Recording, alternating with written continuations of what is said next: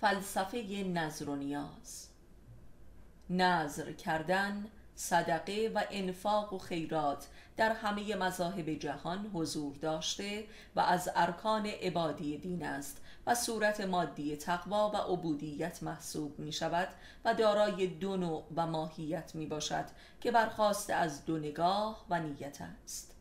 برای رضای خدا و برای رضای خود.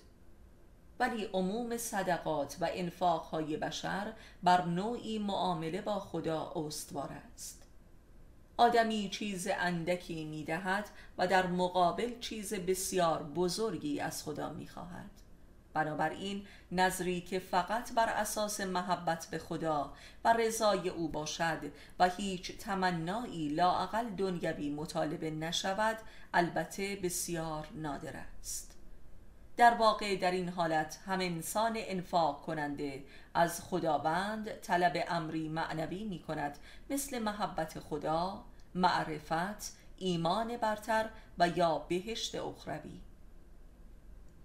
و این یک معامله برتر است که انسان از ماده ای دست می شوید تا به معنایی برسد و یا نقدی را می بخشد برای یک نسیه اخروی و ابدی. امر فناشونده ای را پیشا پیش می دهد تا به امر پایداری نائل آید. ولی اکثر مردم با خداوند معامله ای کاملا مادی و دنیوی می کنند صدقه ای می دهند تا به بیشتر از آن دست یابند و یا برای سلامتی و نجات زندگی خود و یا عزیزان خود مبادرت به نظر و صدقه می کنند که این معامله دنیوی می باشد ولی عالی ترین نظر همانا به قصد طلب محبت و رضای خداست و حتی نه بهشت اخروی.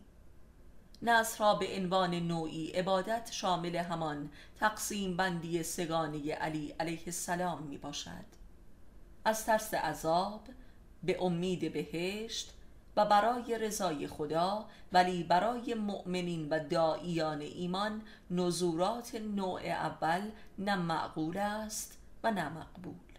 هرچند که خداوند به همه این انواع نصرها کما بیش به بشر پاسخ داده است وگرنه این سنت در میان بشر از بین می‌رفت.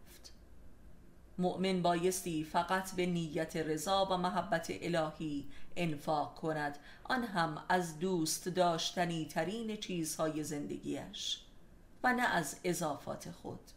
ولی در میان عامه مردم اکثر نزورات بر اساس مطالبات دنیوی از خداست و چه بسا؟ ماست ریخته خود را نظر می کنند که این مسئله نه تنها انفاق محسوب نمی شود بلکه عین نفاق و مکر با خدا و کلاه بر سر او نهادن است. و البته به مکر الهی دچار می شوند و موجب رسوایی و عذاب است. در قرآن کریم اشاره به گروهی از داییان دین و ایمان شده است که به جای اطاعت از رسول و اولیای دینی به صدقات و خیرات و آبادی مساجد و نمازهای مستحبی و امثالهم روی می کنند که این نیز مکر دیگری با خداست. و خداوند این جماعت را وعده به عذاب نموده است.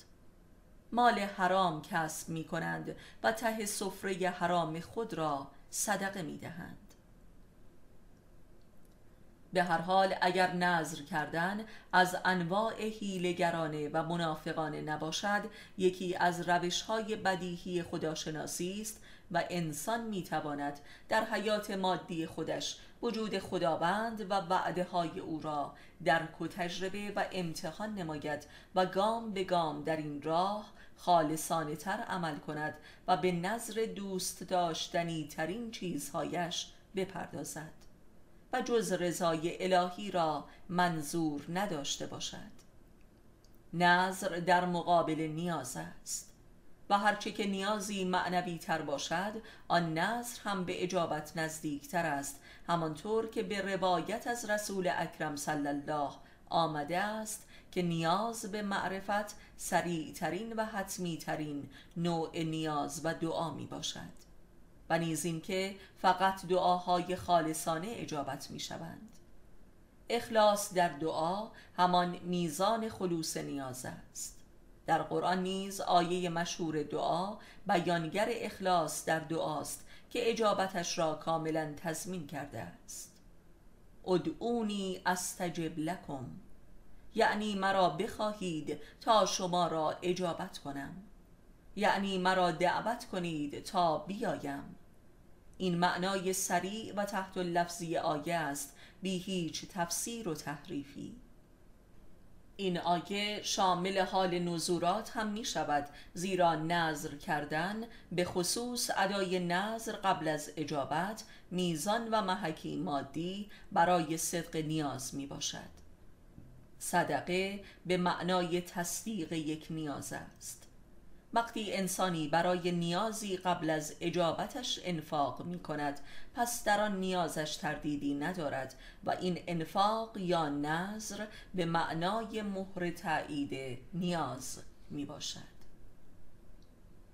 نظر کردن و انفاق و صدقه نمودن. به نیت رشد و تعالی معنوی متاسفانه در فرهنگ اسلامی ما هیچ جایی ندارد و از قلم افتاده و از زبان کسی تبلیغ و معرفی نمی شود آیا براستی کسی هم برای تعالی معرفت و اخلاص در دین و یقین در ایمان و محبت خدا نسبت به خودش نظر می کند و انفاق می نماید؟ ولی عالی ترین دعا و نظر و انفاق همان است که خداوند در کتابش پیش روی ما نهاده است و آن اینکه او را به خانه دل خود دعوت کنیم این دعا بیشک اجابت می شود و این قایت و کمال هر دعا و ادعایی می باشد